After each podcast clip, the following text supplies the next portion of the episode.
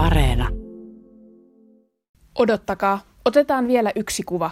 Siinä lause, joka kajahtaa ilmoille usein tänä päivänä. Niin monet kerrat olen odottanut jäähtyvän ruoan ääressä, että joku saa ruoka-annoksestaan otoksen tai seurueesta sellaisen ryhmäpotretin, jossa kaikki sädehtivät. Joskus olen ollut itse se, jota muut ovat saaneet odottaa. Maailmamme on kyllästetty kuvilla. Somepalveluihin ilmestyy miljardeja kuvia päivittäin. Viime keväänä väsähdin tähän massiiviseen kuvavirtaan. Harkitsimme oman kodin hankkimista. Pohdin paljon, millaisia asioita kodilta halusin – Samalla vierailin joka päivä kuvapalvelu Instagramissa kurkkimassa, mitä tutuille kuului. Palvelun algoritmit päättivät työntää nokkansa asuntounelmiini. Ne olivat huomanneet räjähdysmäisesti kasvaneen kiinnostukseni tapetteihin ja lattiamateriaaleihin. Kavereiden kuulumisten lomassa algoritmit syöttivät ehdotuksiaan kuvina. Haluaisinko kotiini kenties erkkerin ja valtavan sohvan, tai miten olisi design-tuoli värikoodatun kirjahyllyn edessä – näin oli käynyt ennenkin. Algoritmi on kuin ärsyttävä kaveri, joka luulee tietävänsä, mitä tarvitset.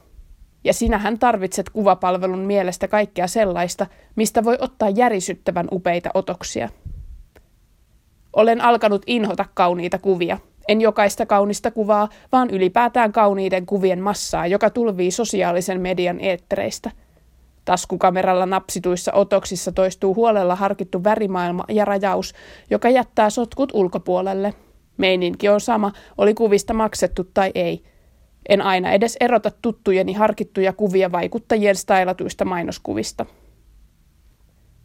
Joskus muinoin valokuva todisti asioita tapahtuneeksi. Kuvaajat ovat toki aina sommitelleet ja rajanneet, kohteet taas poseeranneet ja yrittäneet näyttää parhaat puolensa – Kuvien ja todellisuuden välillä lepää pysyvä vinouma. Ensimmäisen valokuvan ottamisesta ehti kulua hieman yli kymmenen vuotta, kun ihminen jo keksi ottaa ensimmäisen selfien ja napata ensimmäisen lavastetun otoksen. En voi olla miettimättä, miten somekuvien evoluutio on kulkenut samanlaista kaavaa. Ensin oli tärähtäneet maisemakuvat, sitten omat pärstät. Lopulta kuvalla saattoi väittää käyneensä Disneylandissa, vaikka ei olisi poistunut kotoaan koko päivänä. Kuvasta on yhä enemmän tullut valehtelun väline. Jokainen medialukutaitoinen tietää, miten someen jaetaan onnelliset hetket ja kaksoisleuattomat potretit. Silti sen tolkuttaminen itselle ei tuota tulosta. Aivot uskovat, kun näkevät. Kaunis kuva toisensa perään saa haluamaan ja häpeämään. Ne muokkaavat elämää 2020-luvulla enemmän kuin uskallamme ajatella – Somepalveluista mielenterveydelle haitallisimmiksi ovat osoittautuneet nimenomaan kuvien ympärillä pyörivät palvelut. Samalla kun kauniit kuvat tekevät omasta elämästä harmaampaa, sissimainonta rehottaa. Valitsemme kuvien perusteella matkakohteemme ja vaatteemme. Kun vaikuttaja julkaisee tyylitellyn kuvan kotimaisen vaateyrityksen neuleesta, neuleen kysyntä ampaisee pilviin. Miksi kukaan antaisi kuvapalvelulle mahdollisuuden sotkeutua elämänsä näin – Eihän kenenkään ole pakko seurata kaikkea ja kaikkia. Vaikea sanoa, kai tarve kuulua joukkoon kytee meissä yhä, vaikka aikamme kuinka korostaisi yksilöitä. Kauniita kuvia katsellessaan ei kuule enää omia tarpeitaan, tahtoo vain kaiken saman mitä muutkin. Väsyin kauniisiin kuviin, niiden täydellisyyteen ja samankaltaisuuteen.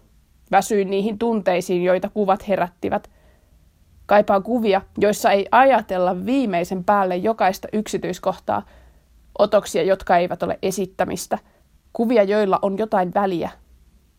Panin kuvasovelluksen jäähylle. Ajattelin, että omat toiveet alkaisivat taas kuulua läpi, kun algoritmit eivät ole syöttämässä uusia haluja. Meni päiviä, mutta sieltä ne alkoivat lopulta pulpahdella esiin.